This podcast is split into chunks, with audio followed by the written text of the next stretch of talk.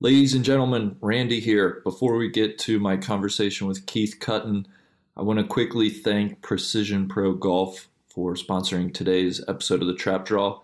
If you are in the market for a rangefinder, um, I know the holidays coming up, they make excellent gifts.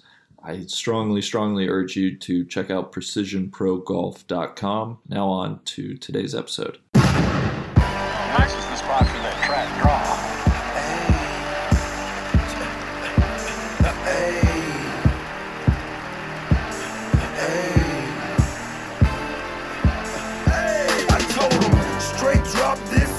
Like that, right on my waistline is why I kept that strap. I remember nights, I didn't remember nights. I damn near went crazy, I had to get it right. Now I'm your favorite rapper's favorite rapper. Hey, now I'm your favorite trapper's favorite trapper. The absolute truth, yeah, no joke. Who me, I merged from the crack. Ladies and gentlemen, welcome back to another episode of The Trap Draw. Randy here, uh, riding solo today. My guest is Keith Cutten, golf course architect, and the main reason for our chat today is his book, The Evolution of Golf Course Design, was my selection for the December reading room. And I wanted to talk to Keith not only about the book, but how the book came into being and um get his thoughts on a on a wide range of subjects around golf course architecture. I will say up front, uh, I am certainly a lay a lay person when it comes to golf course architecture, and I that is one of the things I like most about Keith's book is it's very approachable and digestible for people that, you know, have a curiosity like myself, but perhaps aren't as well uh, versed on the nuances of golf course architecture. So without further ado, Keith, good morning. How are you? Morning, Randy. I'm great. Uh, thanks for having me on today. Yeah, yeah, I appreciate the time. Before we before we dive into your book, can you give me a quick overview on your career in the golf course architecture industry and maybe what projects you've worked on and, and what projects you're working on now? Yeah, of course. Uh, I've been lucky enough to be working with uh, Rod Whitman, Um, my primary mentor since uh, about two thousand seven. Um, I started with him at Sagebrush Golf and Country Club, or Golf and Sporting Club out in uh, Kilchenna, B C, um, literally on a shovel and a rake. Um, you know, I sort of reached out to him back then when I was just uh, finishing up my undergrad and sort of kept pestering them till they finally offered me a job and said, if you can find your way out here and find a place to live and find a way to work every day, we'll uh, we'll give you something to do. So uh, I ended up on the bunker crew there and uh, got to work under guys like Jeff Mingay and Philippe Bennett, um, who are both talented shapers in their own right, and uh, um, got to watch Rod every day working on a bulldozer sort of out in front of us, shaping the earth, and uh, fell in love with golf architecture right away. Um, I'd always known I'd had a passion for for golf and the idea of golf architecture, but until getting my hands dirty um, and actually, you know, spending a hard summer out there shoveling and raking, uh, I was hooked. I couldn't believe somebody that would pay me to do that. So, um, and it's continued. I've spent the last twelve years uh, sort of following Rod around the country. Uh, I was lucky enough that my third project with Rod was uh, out in a small town of Inverness, Nova Scotia on Cape Breton Island. And uh, that project would turn into Cabot, uh, the first course, the links course.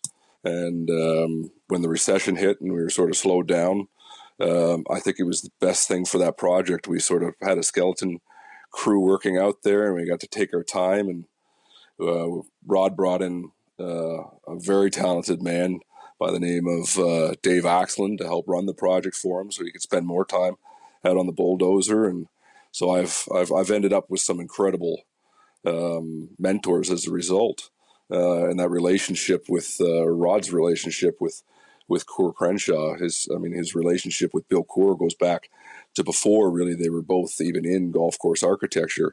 Um, I've had the privilege of working with uh, a lot of their their guys as well, including uh, Bill and Ben. Uh, I helped finish the bunkers at uh, Cabot Cliffs uh, right before the opening, so. Um, and I just was out there again this year doing a uh, a short course uh, with Rod and Dave. Uh, that should be open next year. Um, and, you know, I, I, in addition to those projects, we've uh, done some other work with Rod. Uh, we're consulting on a few courses right now. Um, we actually finished up last year a renovation of the Algonquin uh, golf course in Saint Andrews, New Brunswick, which is an old Donald Ross course. Uh, we really brought the Donald Ross feel back to that course. Sadly, it had been uh, almost stripped away over uh, um, the last almost century. So it's uh, yeah, it's it's it's a wonderful experience I've had with golf architecture and the ability to work with somebody as talented as Rod. And I was going to say, I had the pleasure. You and I first met uh, earlier this year up at Cabot, and um, it was the first time I had been there. And I, I, I have to say, being able to meet you and, and spend some time with you, uh, we we shared some beers. I, just your insight into not only that course, but all of, you know, we we were picking your brain about, you know, golf course architecture at large. It was it was just so interesting, and I, I know for me made that whole experience so much more rich. So. Um, I, I, I want to thank you for that, and this is certainly a follow-up conversation I've wanted to have since that time. So uh, before before diving into the book specifically, can I just ask you, what what's your history with the game of golf? I, I know you, you mentioned that from kind of a, a young age, you, you had this spark for golf and, and golf course design. Uh, I'm, I'm just curious maybe specifically how that came about, when that came about, and when you knew it, it was the career that you wanted to do? Uh, yeah, I mean, the, the influences definitely started early. Um, my my grandfather, actually my dad and my grandfather were both born in England. Um, my grandfather was uh, like hugely into golf. Uh, he made several trips over to Scotland and Ireland when I was younger and would come back with scorecards and, you know, towels. You know, I've, got, I've still got, I've actually got his golf clubs. Um, and, and a golf towel from Saint Andrews when he did the trip. But, um, coupled with that, like, you know, I was always going over to their house. Uh, the golf would be on the background. I would watch the Masters there and, um, Harbor Town and, uh, sort of these venues on T V. And my grandfather would always, you know, point out what the better courses were. And it always interested me what he thought the better courses were versus what they were playing normally on, you know, the week, weekly, uh, a weekly schedule. Um, and the other side to it was my, my, my father. Um, my father was an environmental scientist for forty years with the Ministry of Environment, and his hobby was art.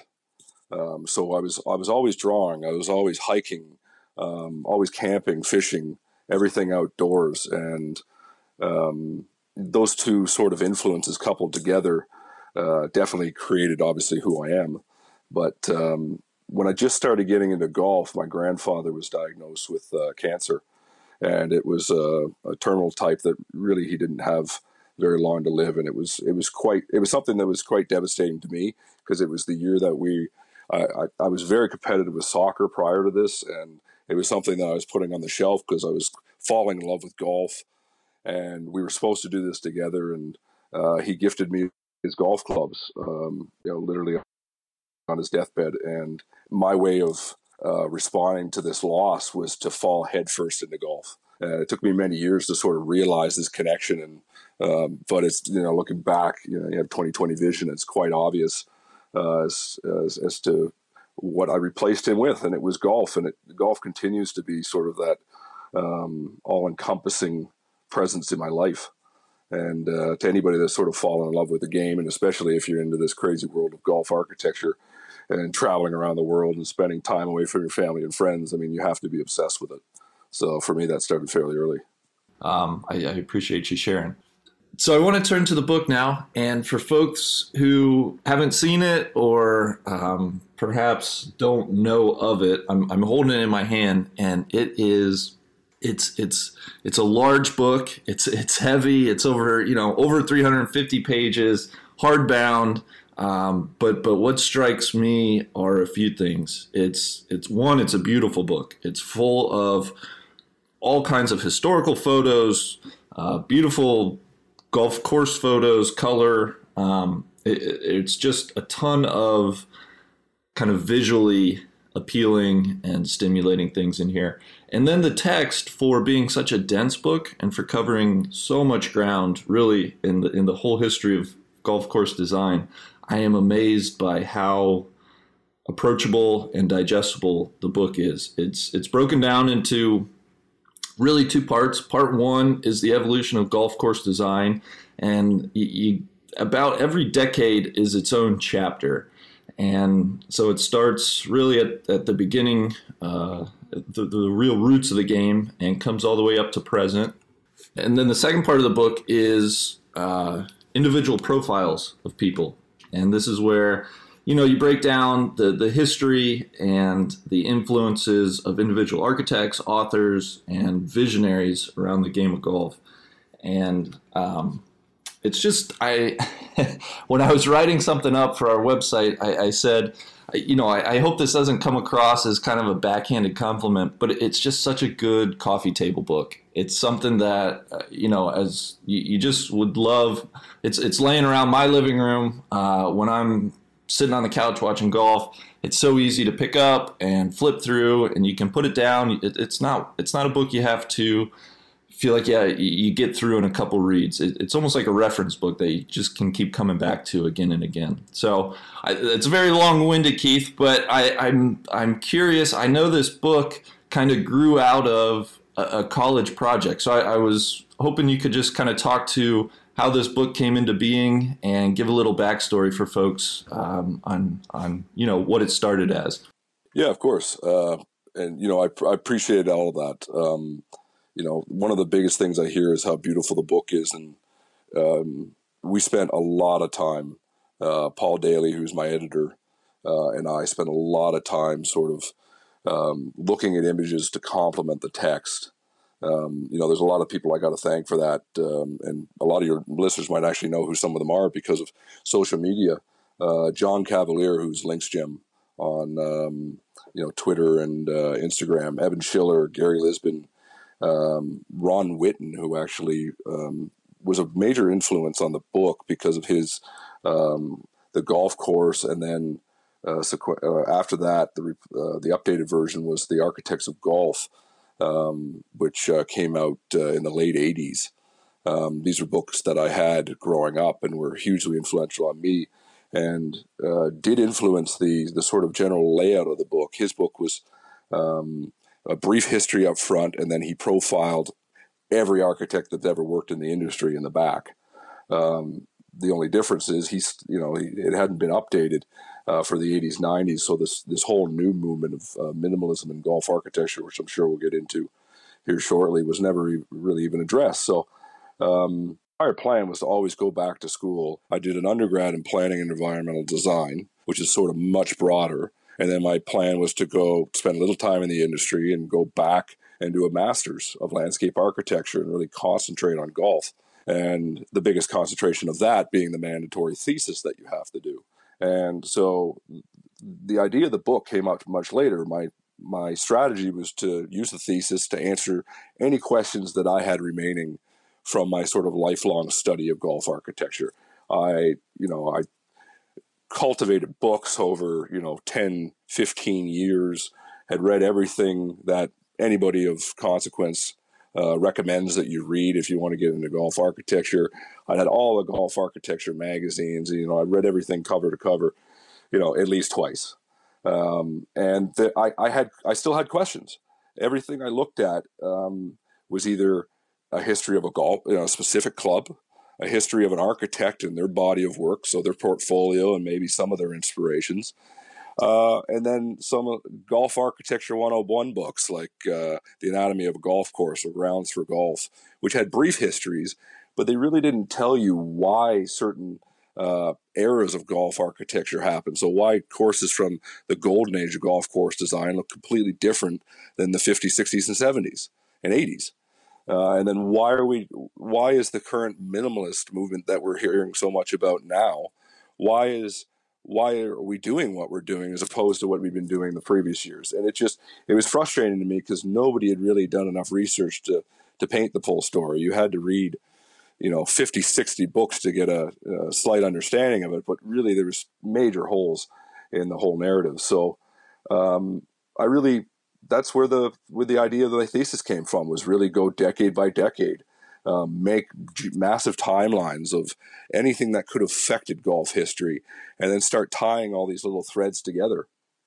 Um, the profiles that are in the back of the book are really a fraction of the actual profiles I made for the thesis, and sort of summarized everybody's individual works and who uh, had influenced them and how they'd influenced other people, and uh, looked at their major projects. And, um, you know, it, it, it, it sort of all coalesced into this massive thesis um, that was one of the largest ever submitted at the University of Guelph. Um, and I, I remember my um, the the panel that was judging my, my thesis presentation and the actual document at the end, uh, saying this was more of a, a doctor's level thesis submission than a master's level. And uh, really all that was was just me uh, doing what I always do and just getting swept up into golf architecture and producing something that, you know, I had a passion for.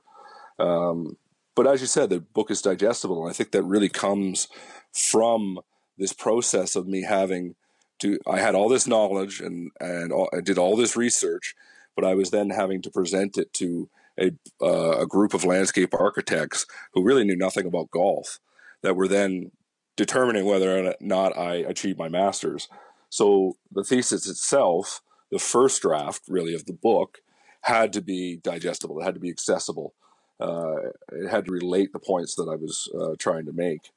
And really the, the idea of the book came almost right at the end. A friend of mine, George Waters, um, who actually is a former Doak intern, uh, now works with the U S G A uh, green section, a uh, very smart man. He, um, he did a thesis and then turned that into the book Sand and Golf, uh, which is wonderful, by the way. And He, he he was he released that right as I'm finishing my, my thesis. So I look at that and go, well, if he can do it, I can. And, you know, I just, I, I sort of passed around to a few people I trusted, uh, floated them what I was doing as my research topic. And most of them just said, if it's, if it's, uh, if it's half of what you're telling us it is, people need to read this. So, uh, and, and the final, the final straw was me, uh, having enough faith to send it to, Um, like Bill Coore and uh, Paul Daly, of course, who eventually became my editor and publisher, um, and them having faith in it. You know, Paul taking a year off from uh, his own work at producing, you know, uh, his own books, and um, having enough faith in what I was doing to jump fully on board. Without further ado, I, I, I want to dive into the book. Um, I, I think one of the things that struck me very early, and actually is in the preface to, to the book, you draw an analogy between the work Charles Darwin did and his theory of evolution, and you compare that to what's happened in golf course design. And I, I was just hoping you could kind of explain this analogy, and, and, and I think it really sets the stage then for, you know, our, our conversation here. Yeah, and I think it's the interest, the most interesting thing about that actual um, preface is the way that that uh, explanation actually came about. I had a colleague um, who questioned the name of the book, and if if I know you've read The Spirit of Saint Andrews, because it was profiled on, you know, the reading room earlier. Yeah. Um, in that book, the first chapter is called "The Evolution of Golf," um, and knowing that, I looked at it, what it is. It's a history. It explains what had happened before McKenzie wrote that, and how he sort of, it lays the groundwork for his then principles on and ideas on golf architecture. And I looked at that and went, well, that's kind of what I'm doing.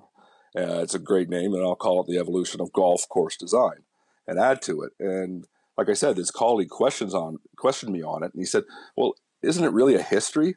You know, evolution is kind of confusing. Isn't it the history of golf course design? And I started looking at it. I said, no, besides the, you know, the funny connection between Charles Darwin and um, Bernard Darwin, Bernard Darwin, if you're from the U K, which obviously he was.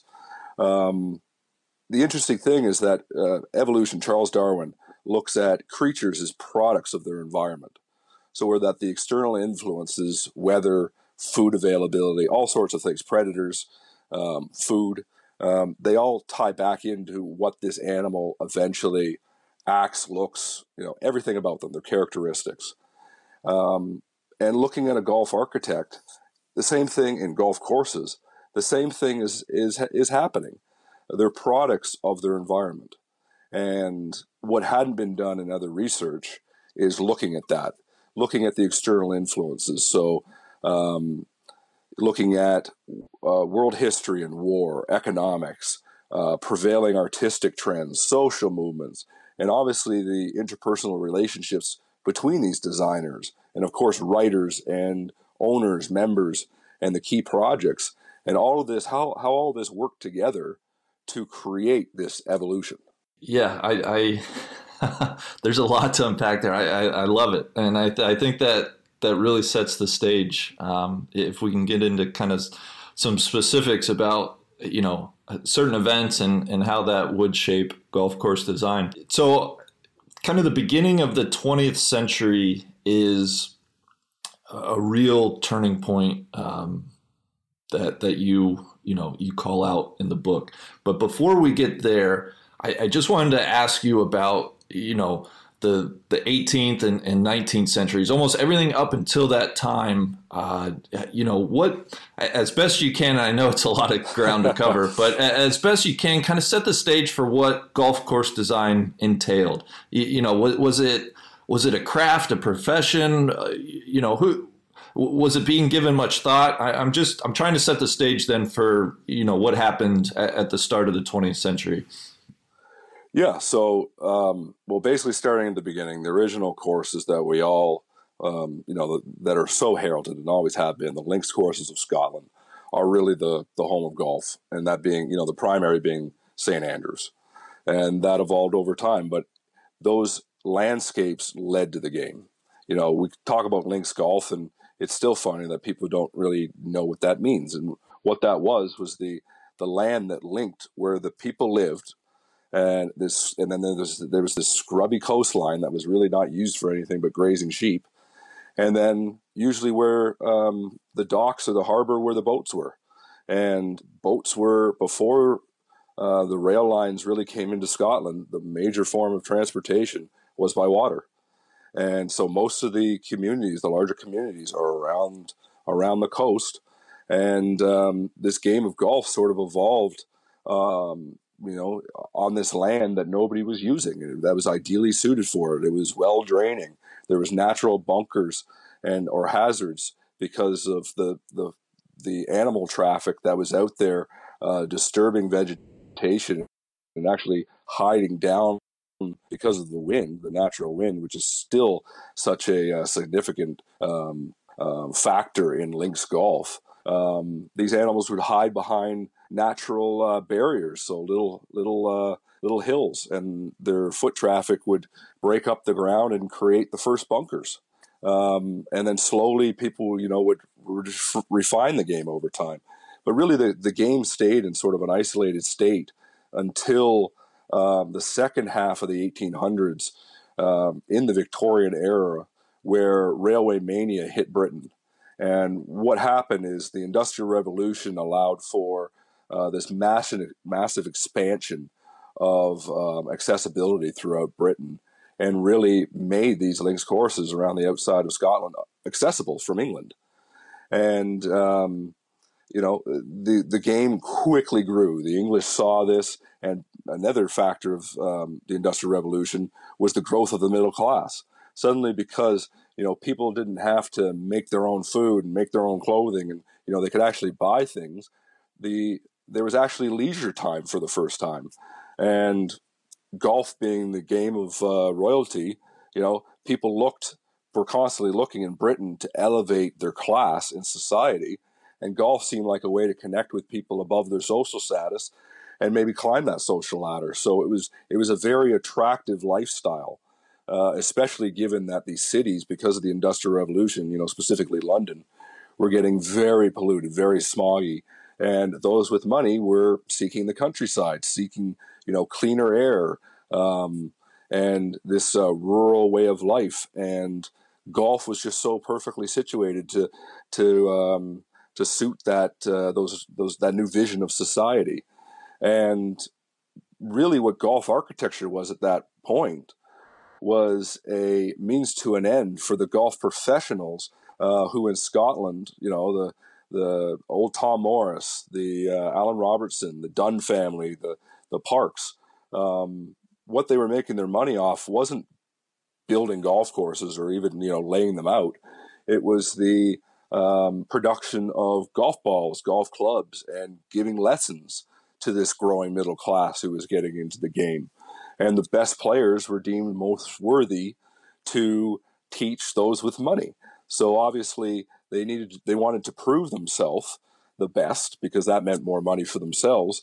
So this is where the idea of match play events came from, and, you know, big money matches. And that's really dictated right up to the nineteen hundreds what golf was. And the the the men that did the best at these competitions, Alan Robertson and old Tom Morris, who arguably were, you know, the, uh, as a pair, never beaten, um, they got a lot of the work. They started laying out places like Carnoustie early on, and, um, you know, really started laying the groundwork for what golf architecture would become. But you still have to realize they were um, greenskeepers, they were golf professionals, club makers, ball makers, first and foremost. And that golf architecture was a secondary product. Um, and really they didn't know how to do, you know, if the site wasn't good, the result wasn't good at that point. There was no real knowledge of how to create greatness from mediocre products. That didn't happen until closer to nineteen hundred, um, when obviously over time, um, the ability and, and methods of construction evolved. Um, but right up, right from the eighteen eighties, eighteen nineties, Uh, when golf was really, really popular in England, um, what was happening is these um, these um, very uh, influential professionals would come to England, like the Tom Dunnans of the world, um, would lay out courses, but nobody would know how to construct them. So what they do is hire the same contractors, the same builders, the same earth, you know, the, the same uh, builders of these luxury rural estates for the rich, who were doing these landscape layouts that were Victorian in style. And if anybody knows Victorian architecture or landscape design, it's very geometric. So the results in in and around England were looked like this style because it suited the public's opinion on what um, what nature should be, what nature should look like if it was styled and designed by man. So it was very geometric with crop bunkers and square greens, Um, square fairways, and all these bunkers are lined up at mathematical distances um, as forced carries for people to almost hurdle, like jump over, um, like a horse would. Um, and this, this this style lasted right up until almost nineteen hundred, where the entire industry was changed. I, I want to get into that. One figure from from your book that I, and again, this is maybe where this. This is exposing, you know, my, my lack of knowledge, but I, I thought he was really interesting, and I, I was hoping you could talk about the influence that Horace Hutchinson had. Yeah, Horace Hutchinson was immensely influential. Like like I was talking about, right at this time frame where the Industrial Revolution was having a massive impact on on Britain, this style of architecture, if it wasn't a great site, was Victorian in nature. Um, there was there was a counter movement in golf in in society in Britain, not just golf, uh, called the arts and crafts movement.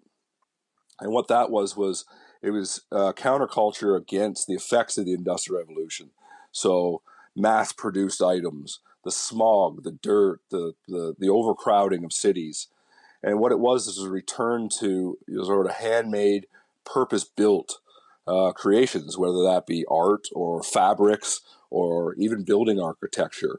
Um, it, it's, it, it really permeated society. And right in this, in this, this was all happening right in and around London, just outside sort of the Oxford, Heathland area was the sort of the heart of the arts and crafts movement. And it just so happened, that's where golf would change uh, forever. And one of the key people for this was Horace Hutchinson. He was the um, the first Englishman to win the British Amateur Championship uh, for golf, uh, which really bra- brought him. Uh, and obviously at that time, England was still um, very much the center of Britain. And to have an Englishman beat the Scots at their own game was big for the first time. So he was, and he was an educated man. So he went to Oxford and was able to write about these things he was learning in golf. Um, the the previous professionals like Old Tom, Tom Dunn, Alan Robertson, they they were not educated men. They were not able to convey to the general public what they were learning uh, in this craft on golf architecture, even though uh, Old Tom Morris was a huge influence on a lot of these uh, these later architects, including Hutchinson. Um, but most of the communication was verbal. So getting that to the masses is really where Hutchinson comes comes in and makes a big difference. He's the first editor of a new magazine, a periodical called Country Life Magazine in Britain. And what this is, is, as I was talking about, it looks at the country life. It, it, what is the middle class and the upper class looking at? It's looking to escape the the effects of the Industrial Revolution on the big cities. And the country is a new way of life. So Country Life Magazine is at the heart of this movement. And Hutchinson is, you know, steering the wheel when it comes to golf. And right after starting this magazine, um, he starts bringing in his friends. And who are they? Um, he actually helped found the Oxford and, Oxford and Cambridge Golfing Society. Um, and his friends included John Lowe, Arthur Croom, Harry Colt, and Bernard Darwin. And if you look at what these, what the effects, especially Lowe, Colt, and Darwin had on golf architecture uh, before World War One, it was immense. And Hutchinson was the one that was, you know, literally handing them the microphone, um, the loudspeaker, to talk to the masses. And it it changed golf. And the interesting thing is, there was, right up until my research, there was a big question over um, what the connecting factor was between what moved golf architecture from Victorian design to this sort of post-World War One um, era, the Heathlands architecture style, which some people were already saying was, you know, it, it, it there's got to be a connection to the arts and craft movement, but nobody could connect it. And what it was was in eighteen ninety, Hutchinson left. left uh, golf for a year. He thought he'd accomplished everything in it. This is after winning, you know, the amateur uh, championship and starting to do some layouts of his own and having produced the first um, first writings on golf architecture. He thought he'd sort of accomplished it all. So um, being a socialite, um, one of the th- main things they did if you had money is um, show people how, how many uh, th- things you were accomplished in. So what did he do next? He went into art. And he actually obviously was uh, influential enough that he uh, got to be mentored by the legendary George Frederick Watts, um, who, if if anybody knows art, he was a major influence on the arts and crafts movement. He's not per se an arts and crafts artist, but m- almost half of the arts and crafts um, staples, the main artists in that movement, Uh, credit him in some way or another, lived with him or um, uh, apprenticed underneath him or were guided by him in some manner um, in art. And Hutchinson studied with him for a year. And not by coincidence, after that year, he goes to France, uh, studies golf in Europe, and comes back with another book and signs on with Country Life Magazine and goes on to change change golf architecture. And uh, it's it's one of those things that was just sort of overlooked. And if you don't if you don't study, the funny thing is the w- the way I made this connection was a book that Hutchinson wrote that had nothing to do with golf. It's called Portraits of the eighties, and it talks about these relationships he had with George Frederick Watts and the artists of the arts and crafts movement. And you know, if you're into history, I like to know why things happen. If I travel to Europe and I'm looking at the architecture, I'd like to know you know what led to this. And it just, it, it blew me away that um, that sort of study hadn't been done in golf architecture and how interesting these threads are. And they're everywhere in the book. You know, if you, if you're a member of a Donald Ross course, his influence are there. You can figure out where your course fits into his evolution as an artist and why maybe your course looks different than Pinehurst, where he started, and then even why uh, Pinehurst doesn't look how it did when it first opened. Um, you know, and that all stems back to this sort of early uh, early era of golf architecture where it was just sort of blossoming into an art form. Yeah, that's... I feel, Keith, I feel like I should be like, I feel like I'm back in school and I, I just want to be taking notes while you, while you're talking. well, this, that's, this is, that's what the book is. This for. Is awesome. Yeah. I was going to say, this is the, you know, it's luckily it's all in the book. Um, what, talk to me about what, one thing you didn't mention, and I know it's, it's pivotal. W- what happened at uh, Sunningdale and Huntercombe, those two courses, yeah. uh, just outside of London. Can, can you talk about why, why they're important? Yeah. So, So you've got Hutchinson sort of giving this, uh, standing on this soapbox, um, preaching the new vision for golf, and very much what the arts and crafts movement was, is fitting things into nature. So he's doing this right at the turn of this, you know, the twentieth century, right at nineteen hundred. And in, it's no coincidence that in nineteen oh one, two courses open in the Heathlands. So again, the center of this arts and crafts movement area, but In in the one thing that was different was these sand, these sites were sandy, and so more reminiscent of the links courses. So people were these these architects were specifically looking for sites that were ideal for golf, and that was very different than what was happening closer to London. So Sunningdale and Huntercombe open, designed by Willie Park Junior Uh, they still have a Victorian style. They're still sort of crop bunker, steep face kind of look. But what where they differ completely is the scale. Large rolling greens, bold contour, contouring, and the bunkers aren't placed at set distances. They're sort of strategically placed into upslopes, much more like we'd have now with modern architecture. Um, and at that same year, nineteen oh one, uh, the other piece of the puzzle comes together. John Lowe at Woking works with member Stuart Patton and the greenkeeper, um, Old Martin is what he was called, uh, and they worked to revise the club's fourth hole. Now, what they did is not just modify it because they, you know, there's something wrong. What they did is took a, a relatively Victorian hole uh, course. It's a, it's a Tom Dunn layout, and what they did was look to the old course, the sixteenth hole. Um, they implemented a principal's nose stop bunker. Two bunkers in the center of the fairway. There's out of bounds to the right. Um, so the fairway, actually, the bunkers are just offset just slightly more to the right than the left, so pinching the right side of the fairway for the tee shot. And the green has a left side bunker um, and slopes toward the hazards, toward the out of bounds on the right. So it's perched up against the bunker on the left and tilted outwards. So the strategy there, based on the sixteenth hole at the old course, is that you play toward the out of bounds, play into this pinched area so that the green opens up for you so you have the best shot. You have all the freedom in the world to go left and play it safe, but you're going to be in, you know, you're going to be impacted by the shot into the green.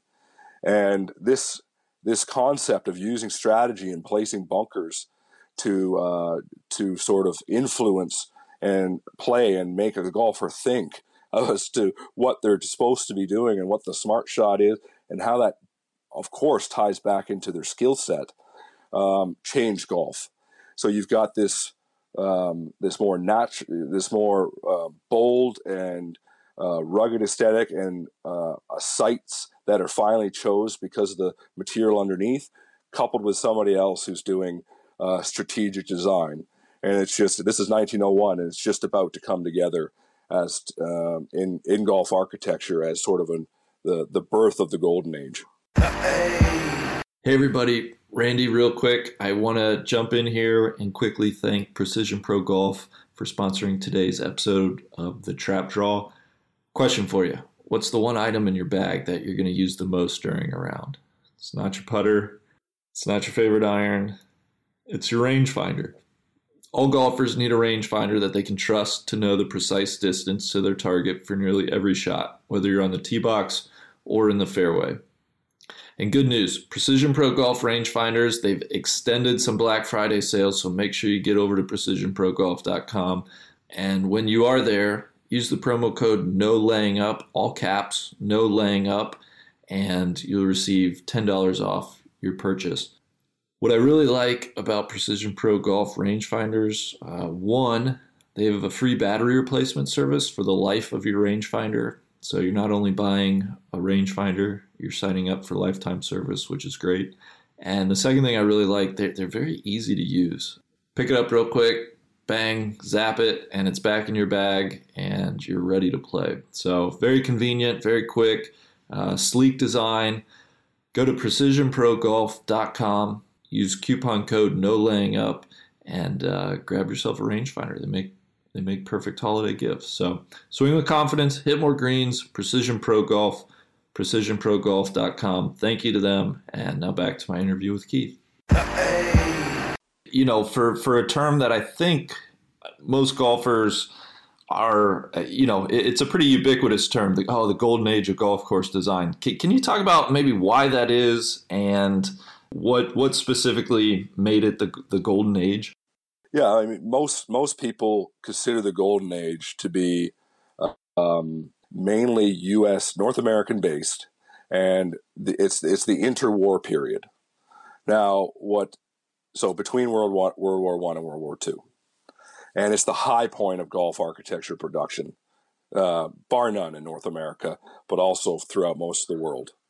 And now, I think to, to sorry to, to cut you off though, and, and I apologize if you were getting there, but one thing that really uh, was hammered home reading the book was was why it occurred in America was yeah. because of such the, the heavy losses that obviously Britain uh, yeah. took during World War One. Yeah, I, I thought that was just fast, you know, really fascinating to think about. Yeah, and I mean, what a lot of the history, you know, and there's some marvelous books out there. Jeff Shackelford's Um, The Golden Age of Golf Course Design is a wonderful book on this era. But one of the things I found is that there's no reference to where where all these guys came from and why they came to America. Half of them were British. Um, and it's because that and why the architecture was so good. And it didn't just come out of anywhere.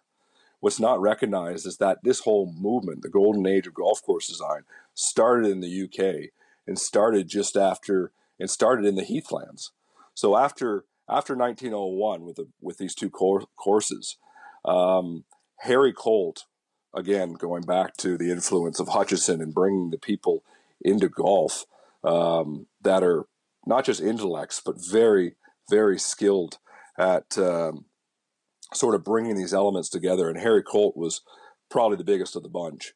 Uh, he renovated Willie Park's um, Sunningdale and the natural aesthetic that he brought to that and the increase of the strategic elements in that design really put a, put a spotlight on the Heathlands of England as the sort of cradle of golf architecture. You had the emergence of, as I said, Willie Park, and he started to do fabulous work, um, obviously learning from Colt and Lowe and, and, and Hutchinson. Herbert Fowler's another name, uh, John Abercrombie. All these guys were doing, they were merging this natural, more natural aesthetic. So tying their golf into the site and making their hand as a designer essentially disappear. And they were blending that with strategic design and using the great holes of, you know, uh, Lynx Golf as sort of inspiration um, to determine what great, what, what strategy was and how that made golf interesting. Now, there's sort of a huge wave in, in Britain before World War One, and it comes to a, an abrupt halt at World War One. And nobody in the world is hit harder, really, uh, in World War One than Britain. The people, the economy are just devastated. Uh, it, and it really leads to the sort of breaking up of the British Empire following World War One. Like it's, it's, that, it's that big that they start having to pull themselves uh, back together. So the work in, in Britain following World War One is non-existent. There's some work repairing um, Britain in the courses, and really Harry Colt is the is the primary example of who's doing that because he is the most notable. But um, there's work in you know, a- across the Atlantic in the New World, the land of opportunity, the U S, Canada.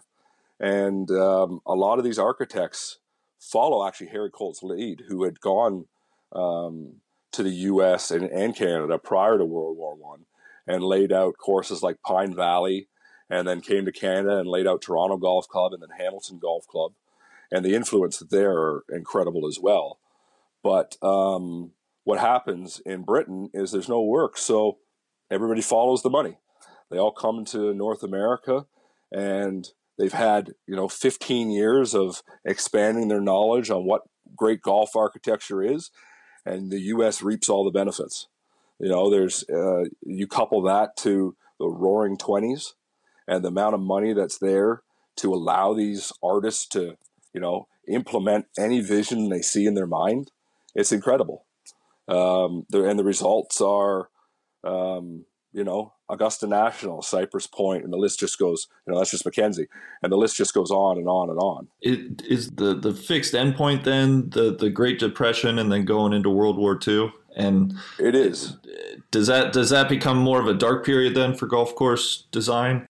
Uh, the Depression definitely isn't. There's still wonderful examples of, because of the public stimulus uh, funding that went into trying to keep, uh, to give people work, you know, the Bethpage Blacks of the world um, with Tillinghast.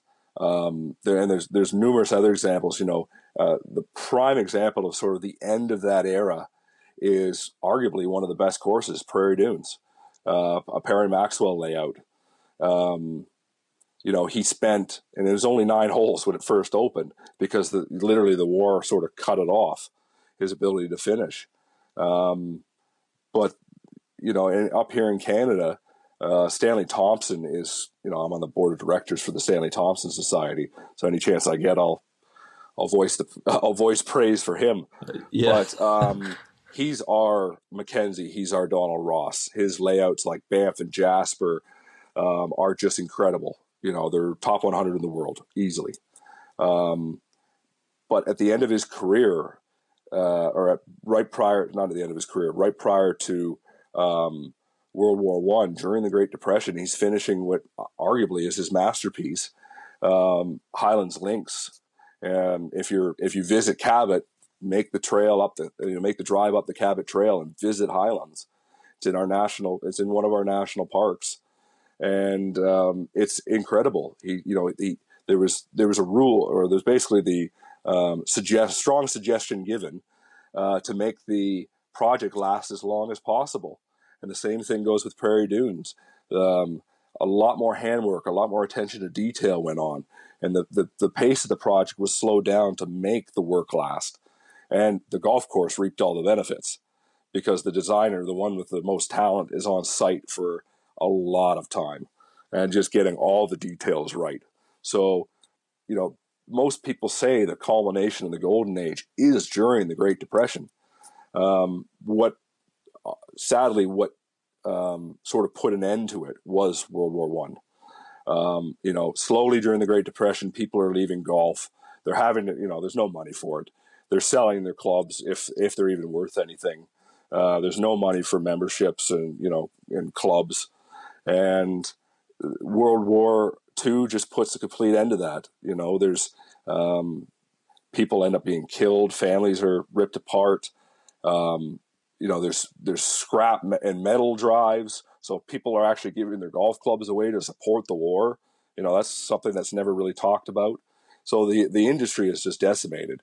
And the other thing is that there's there's a strong break in the knowledge in the progress, what had been happening for the progress in the field of golf course architecture. As I said, golf golf as a profession really started in the early nineteen hundreds. And a lot of the practitioners, you know, the Colts, the McKenzies, the Maxwells, they wouldn't survive, or Perry Maxwell did, uh, but he would still work sort of in his isolated region. But a lot of these uh, guys, you know, didn't survive their careers. Either they didn't or their careers didn't survive World War Two. And what that what that meant was there was a complete changing of the guard, and not just for golf, but also society led to that. There was so much um, just disparity for the Great Depression and World War Two.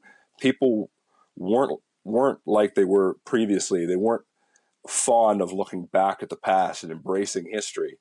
There was very much a the modernist movement had swept society, and everybody was looking to the future, whether that be highways, cars, suburbia, you know, space exploration.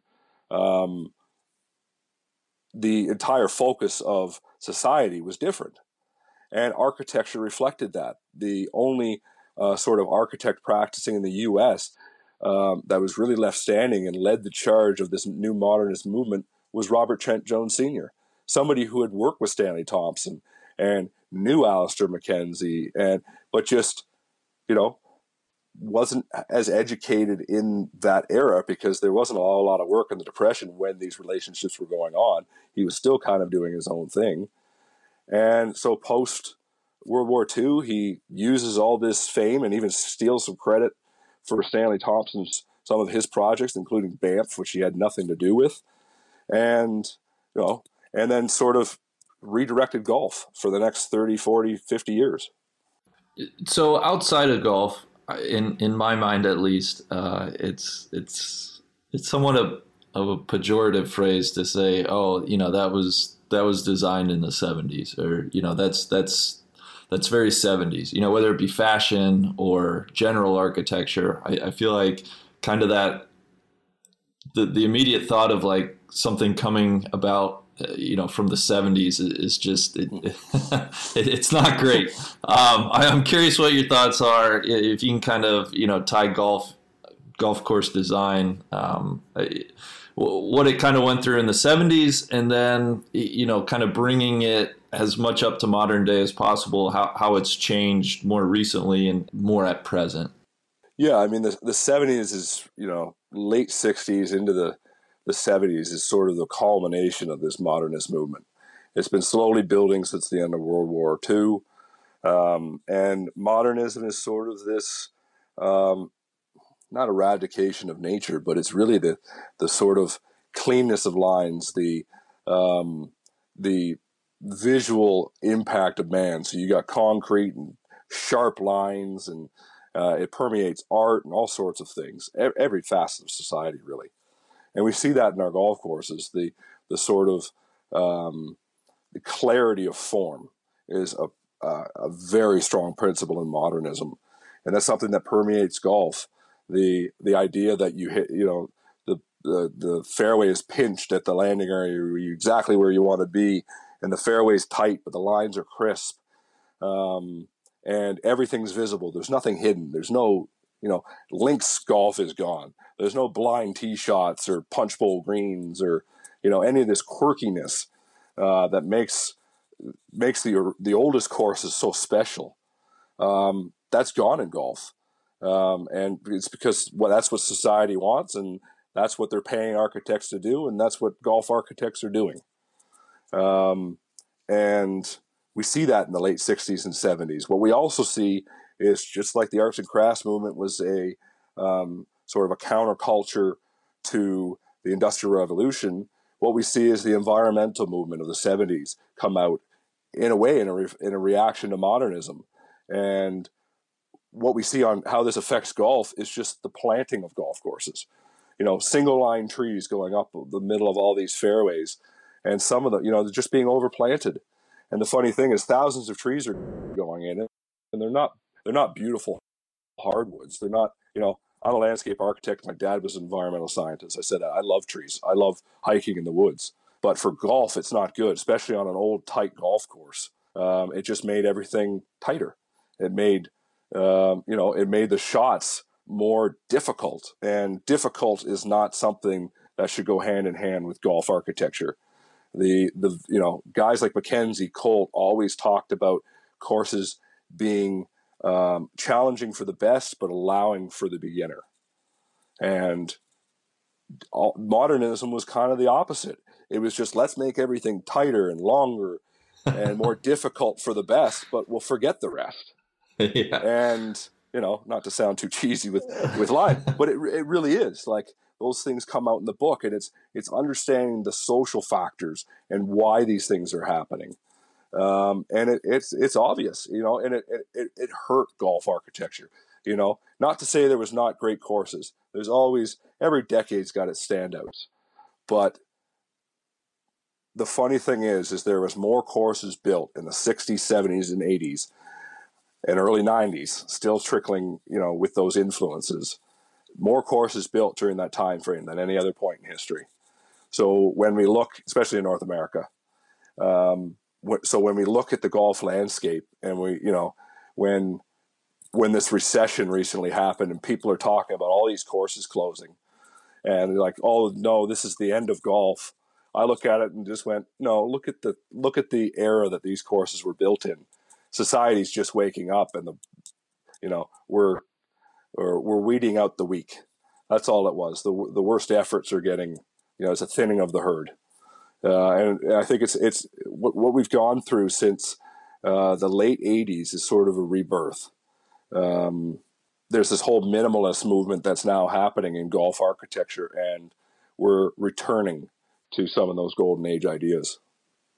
And for, for folks that aren't or maybe not aware, I, I've it seems like Pete Dye is hugely instrumental in in this return. Is that fair to say? I, oh, yeah. Just re- reading your book, it, it seems like uh, you know his his tree of folks that you know kind of worked for him and have gone on to you know work in the business. It, it seems like a lot of roads lead back to to Pete Dye.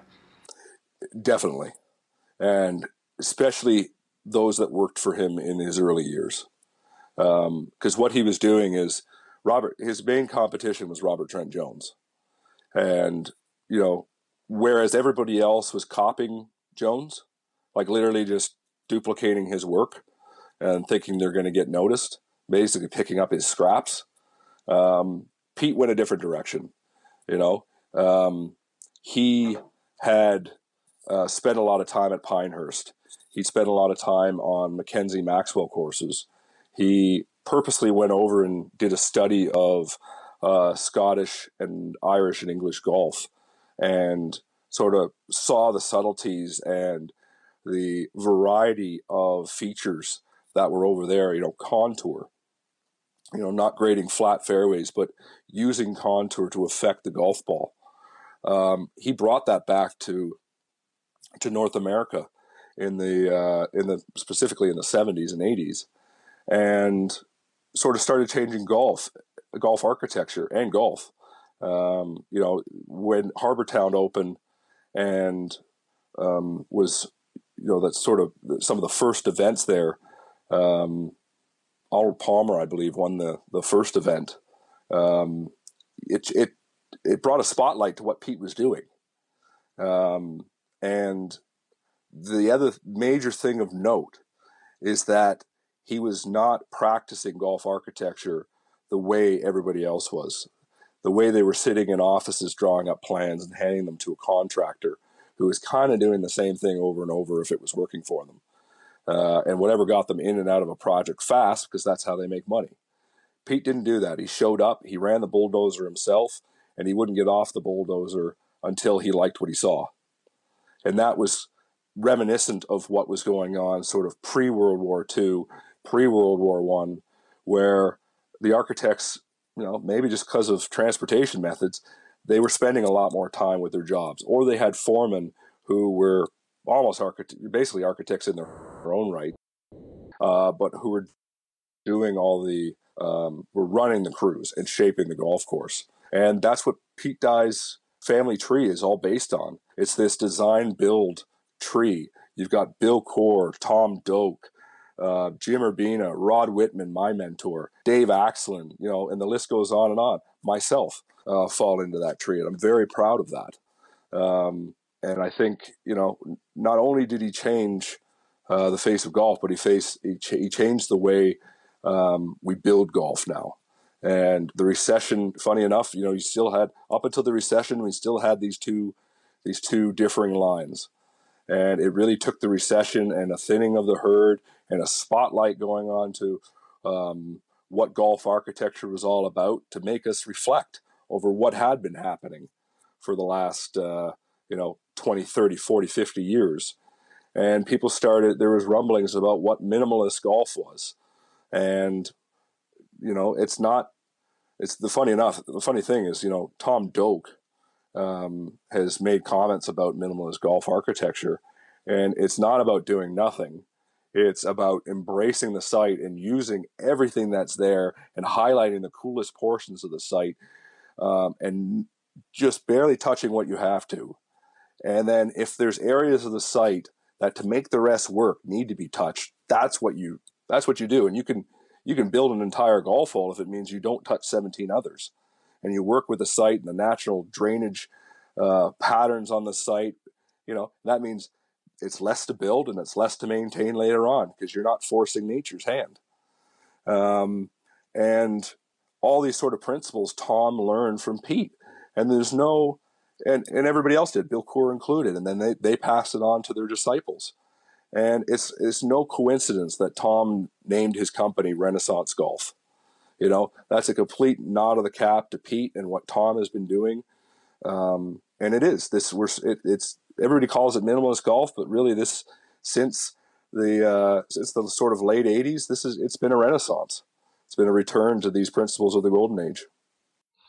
I, I think this is, I, I want to, I, I know we're, I'm taking up a lot of your time, Keith, but there, there's a, just a few things I, I want to cover still.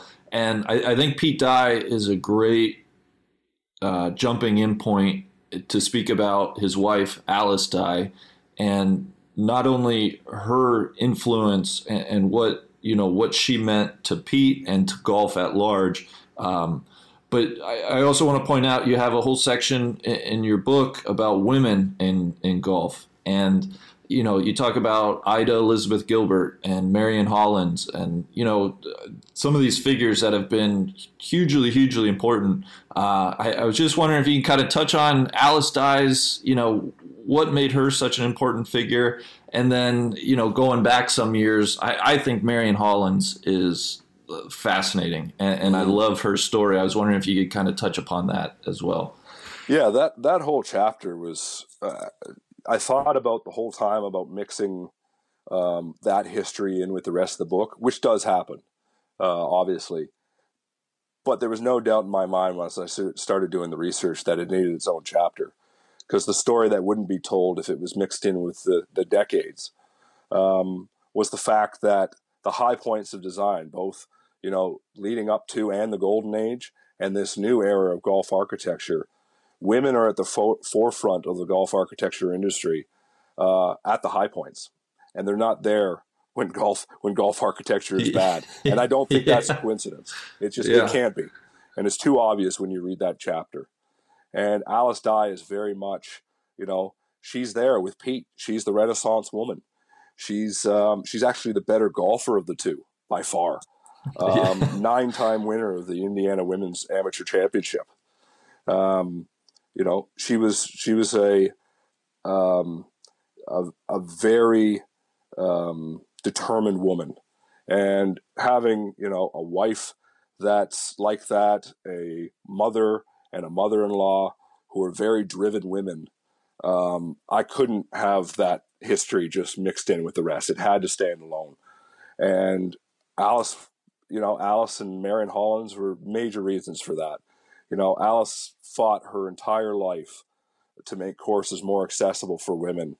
Um, and she usually gets that as her major calling card. And she, it, with no disrespect, she did that to herself too. Whenever you see her, you know, um, whenever she was brought up to give a presentation or talk, that's what she would be talking about. She was the first lady of golf architecture. You know, and we think of First Lady, we think, you know, the president up front and the First Lady kind of behind. But she was very much right there beside her husband. And that's that's no more evident than if you look at Pete's most famous courses. Alice helped co-design, um, you know, the Ocean Course, P G A West, Harbortown Golf Links, Crooked Stick, Casa de Campo, among others. That list is like Pete Dye's uh, top courses. I don't think it's a coincidence that she's there, actively involved with those uh, with those courses, um, and right there beside her husband. You know, she's she's credited with creating the seventeenth hole at Sawgrass, the Island Green. You know, they they started digging it out to get fill for elsewhere um, on the site, you know, because they're building up a swamp essentially. And, you know, Pete's like, how are we going to fill this thing? It's massive. Alistair's just like, why fill it? Let's just leave it. Yeah. You know, common sense. Um, and that's very much who she was. And it, you know, that history needs to be, people need to know that history. And, you know, she's, she's not the first woman to do it. There's numerous others, and they're all laid out in that chapter. And Marion Hollins is, pro- is, is significant in a different way, because not only is she a, a, you know, a pioneer for women's golf uh, with her playing ability, but she gets the uh, distinction of being the first female golf course developer, uh, the first one of with enough wealth um, to benefit the game. And she does this so perfectly. I mean, her first course is a woman's only golf course. You know, she's a member at a course.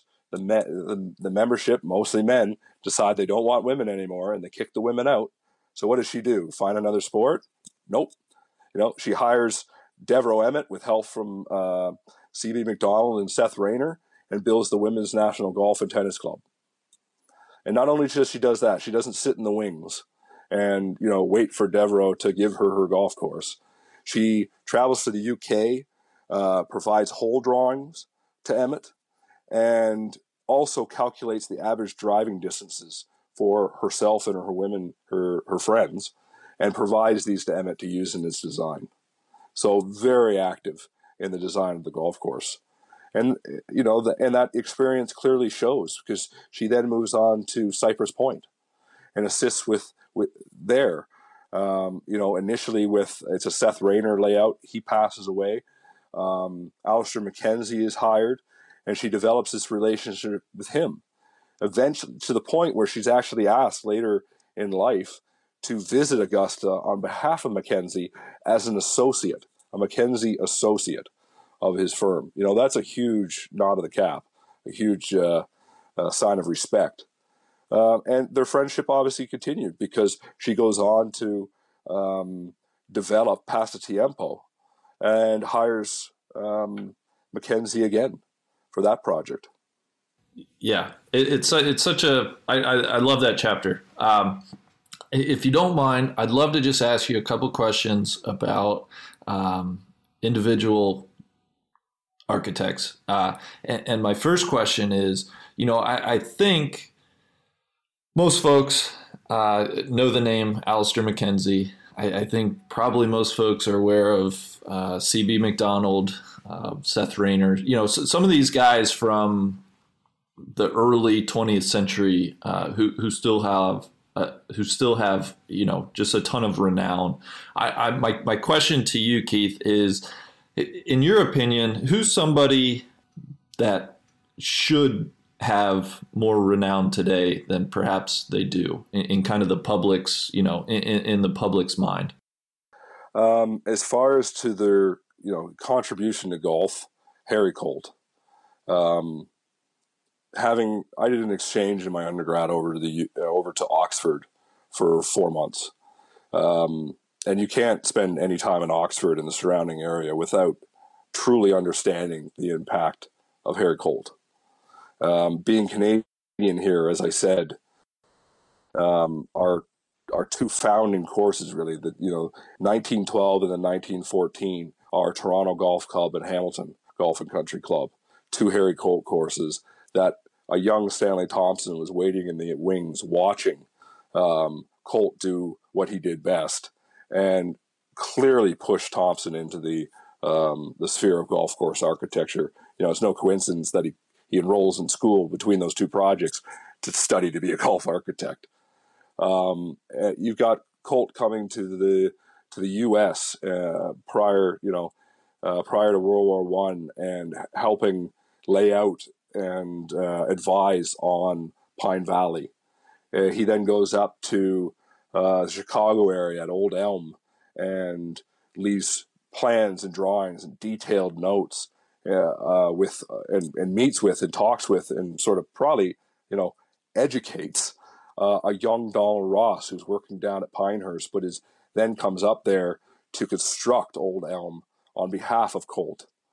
Um, so you've got this huge mentorship. And then in the U K, um, you know, Colt, Colt at one of Mackenzie's, at Mackenzie's real first course, um, Colt comes over and basically signs off on on uh, Mackenzie's work, his ideas, uh, allowing him to basically get into golf architecture, uh, and later partners Mackenzie. Uh, another one of Colt's part, who and Mackenzie then goes to, you know, obviously Australia, founds golf course architecture really there. It existed before, but really gives it the the look of Australian golf that we know now. Um, even though he has, you know, his his representatives there who who build it for him. Um, and then you've got another um, Colt disciple, partner, whatever you want to call it, in uh, Charles Hugh Allison, who goes to Japan and defines, I mean, they still call bunkers Allisons in Japan. Um, he, defi- he defined golf there, and same thing in like places like South Africa. Um, so the influence of Colt on the world is profound, and it's amazing how in North America we just don't get that. We don't make that connection. Um, you know, the same could be said over in the U K for James Braid after World War Two. He basically put the country back together. You know, you, we we often overlook at, you know, we hear about the damage of air raids on, you know, the Germans flying over and dropping bombs on Britain and what that damage did to the cities. What we don't realize is that a lot of the, um, the military, um, uh, you know, uh, actual bases use golf courses as um, basically th- it was the only room they had because Britain's pretty dense. They used a lot of these golf courses, either training grounds or uh, storage areas, or so they were prime targets.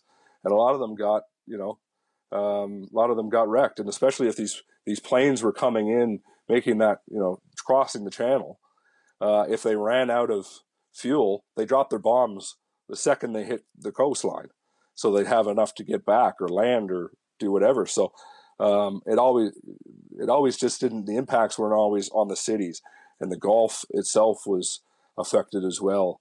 And we see that sort of um, repair work done by Braid. Um, and a U S example to me, somebody that's always Uh, overrated. He's looked at as sometimes even just an associate of Mackenzie, is Perry Maxwell. Um, Sorry, you said overrated. Or did underrated? I'm guessing you mean underrated, yeah, or def- overlooked. overlooked. Yeah, yeah, yeah, yeah. Sorry, definitely not overrated. Um, Maxwell, you know, Prairie Dunes, Old Town Club, which is remarkable. You know, everybody, most of your listeners will know Bill Coore and love the work of Coore Crenshaw. Well, Um, Bill Coore went to um, Wake Forest. They play their golf at Old Town Club, a Perry Maxwell layout. Uh, that was hugely influential on um, on Bill, and that's probably why they, they consulted at Prairie Dunes and restored that course later in life, uh, and and restored Old Town Club.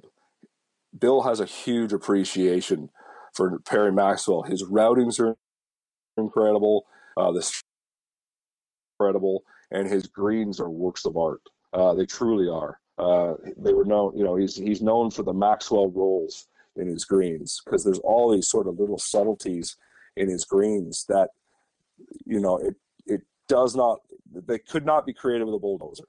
They're just, you know, unless you're like a Rod Whitman. Um, uh, it's, They're just so subtle and perfection. They look like they've always been there. They fit with the landscapes. Um, you know, he's he's just somebody that doesn't get enough credit. Yeah. Okay, I want to ask you about one more person, and it's we just and I say we no laying up just had the occasion we were traveling through the Carolinas, and I got to play uh, two Mike Strantz courses, uh, Caledonia and also Tobacco Road, which I think is probably his most uh, renowned course, just because of, you know, I, I think when you say Tobacco Road to people, the, the reaction is just people, it's like, oh, it, it's just like un- unlike a lot of courses anywhere else. Um, and, and so you have a chapter on on Mike, and I, I'm just wondering, did did you know Mike personally, and where does like where does he fit in with all these other architects? It, it seems like he is a, a bit eccentric. It seems like he's also kind of a bit of a genius. What what I, describe Mike for listeners. Uh, definitely a genius. Um, I would. I wish I knew. I wish I had known Mike Strantz. Um, you know, he was taken for take us taken from us much too early. His cancer was tragic. I think golf architecture and golf lost a lot because of that. Um, you know, Tobacco Road is is polarizing. There's no other way to say it. Like, people love it or they hate it. I've never met anybody that's in between. Nobody's and, like, eh, it was okay. Yeah, yeah, yeah. No, nobody does that. I mean, they either go, that was the coolest thing I've ever seen, or I basically what they're saying is I didn't get it, you know? Um, and I think that's fabulous. You know, he is, it shows his influence from McKenzie.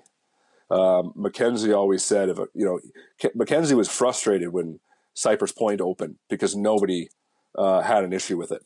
Everybody loved it. Um, and he thought that was, he, he must have messed something up, because a golf course, any art form worth its weight, um, you know, worth worth looking at, is um, is polarizing. Some people should not get it at first, because that means there's depth to it. And um, Tobacco Road is very much that. Um, you can you can see, so it's not just, Tobacco Road is not just a McKenzie or a Um, a Perry Maxwell. It's not subtle. Um, it's McKenzie taken to eleven, and where that comes from is Strantz is an artist, but he's also very much influenced by Fazio, Tom Fazio. Um, Strantz started his career with Fazio and built several courses for him, and you can see that in his work. You can see that in the way the site is drained to catch basins. You know, if you play Tobacco Road, a lot of the, it doesn't drain into the bunkers, and, you know, a sandy site like that, it very much could have. It could have been surface drained. But there's sort of principles going on with how Fazio designed and built courses, this sort of uh, painterly way of designing golf, um, that visually when you step on the tee, there's a lot going on, and it's engaging and makes you think. But where Strantz takes that to a different level, in my in my opinion, than Fazio, is his implementation of the strategies. You know, he takes these angles, and they're just so they're more severe. If anybody, you know, Pete Dye is known for his angles uh, of play. Strantz is there, if not even a little bit crazier. You know, they're even more striking, which is yeah. just remarkable. And what that leads to is an exceptional match play course. And that's the thing that gets over, overlooked. He was not building for your stroke play event to go out and you record a score, because you're going to flirt with lines out there, and you could make, you could make a two, you could make an eight, you know, he didn't really care, as long as uh, you under, you know, as long as the, the strategies he had were having the effect he wanted. And that was, you know, there's bunkers out there that are, you know, they feel like they're thirty feet deep at Tobacco Road. And, you know, that that's remarkable. He's he's taking these strategies and the impacts of them to the limit. And, you know, I, I, I've heard him say, there's a YouTube video out there, an interview with him that, uh, you know, your listeners should definitely check out. You know, just just search Mike Strantz. Um, there's a few videos of him, and one of them he talks about sort of his uh, design philosophy, and he talks about Uh, designing a golf course like a roller coaster, where there's there's definitely breather holes. There's holes that may look more complicated than they are. Everything's still a work of art. You know, there's a painting he's trying to uh, to get out there into the landscape, but there's definitely easier holes, and then there's holes that'll punch you right in the teeth. You know, and he talks about this sort of idea of the roller coaster, the ebb and flow of golf, and he's that's not original. He's getting those from the masters. You know, McKenzie, Colt, he he was one of the one of the first guys that I'd seen um, from that era to talk about that stuff, to talk about the old ways. Uh, you know, Tom Doak was doing it, but he wasn't getting his his work was, you know, very much understated. And whereas uh, Strass's work was right in your face, and it couldn't be ignored. So it got the covers of the magazines, um, which I think was really good for golf, because what he did, he doesn't get enough credit for it. Um, he helped push people. He helped get people off of where golf was, uh, this stroke play type, you know, just obsession, and direct people back to some of the golden age principles, allowing for the Dokes and the Bill Coores of the world uh, to come up at the same time, even though they started before him and were getting some credit, um, but really brought them in, allowed them to get more of the spotlight. Yeah. I, gosh, I love that. And, and I'll also add on, if, if any listeners, uh, the Golfer's Journal just had an excellent um, podcast and, and whole thing on, on Mike Strantz. I believe Jay Revelle was, uh, was instrumental in that. So yeah, th- there's a lot of, there's a lot of cool stuff out there, um, with, with Mike. Uh, I, I love hearing you talk about Tobacco Road. It makes me want to go back and, and play it now after, yeah. after hearing, you know, after reading about Mike and, and after hearing you talk about it as well. Um, well, Keith, I, you know, I, we didn't even get to you. You have a whole section on, on golf authors. You have a whole section on, on visionaries, you know, guys like George Crump at Pine Valley, Mike Kaiser at, at Bandon, um, and, and certainly others. It's, it's just, I, I can't, I can't stress enough. I feel like we, we've, you know, just lightly touched on a lot of this, uh, but, but it's, it's all in the book. And I, I do want to just stress again to people how approachable your book is. It, it's, it's a book where, you know, you can pick it up and you can read about, you know, a, a few decades and, and then you can put it back down, or you can pick it up and read about a few architects and put it back down. Uh, it, it's just something that is, is awesome to have nearby, again, as maybe as, as you're watching golf. So um, I, I just want to, my last question to you, get, getting you out, is, I know you mentioned the short course at, at Cabot that will be opening in, in twenty twenty. Is that correct? And is, are there any other projects that are, are due to open soon that you're working on? Um, yeah, the, the short course is definitely one that, um, you know, people should be looking for. If you, If you haven't visited Cabot before, or if you're looking to visit again, um, July, uh, sometime in July this year, they're going to set the uh, the opening for the short course, and it's it's awesome. We've got it's a ten-hole layout, par threes, uh, ranging from eighty yards all the way up to two hundred thirty. Um, you know, it's not a pitch and putt yet. There's there's forward tees there where there's no forced carries. If you're bringing your kids or wife or Um, you know, a husband that doesn't play, um, you can still go around out there and have a great time. Uh, the ground game, just like everything we've done at Cabot, is ever present. Um, the variety of pins and some really interesting greens that, you know, you, you're not going to get tired. Even if you, even if the weather sucks, um, you know, most people still go out and play, but if it's, you know, gale force winds, you can still play our course. Yeah. Uh, and it's going to be something that's going to, I think, really round out the offerings there at Cabot, and um, is is truly interesting. So that's opening this summer. We we did a green renovation at Fredericton Golf Club, um, you know, one of the one of the oldest clubs actually in uh, in Canada. It's probably I think it's uh, one of the oldest clubs in uh, New Brunswick, next to the Algonquin that we did. Um, we redid four greens there last year. Those will be opening um, sometime this spring. Uh, obviously, both both courses there are dependent on our, our winters and uh, when spring actually comes. But we're hoping to continue work there at Fredericton. We'll see where that goes. Um, and we, we're currently doing a master plan at Brantford. We're just in the final stages of uh, figuring out sort of budgeting and scheduling of the course. And Brantford um, Golf and Country Club is the fourth oldest in North America, the club. So we, we like our history. We like our old architecture. Um, but, uh, you know, obviously, clearly me being the historian, uh, we like to keep our uh, um, our fingers in some of those uh, classic layouts.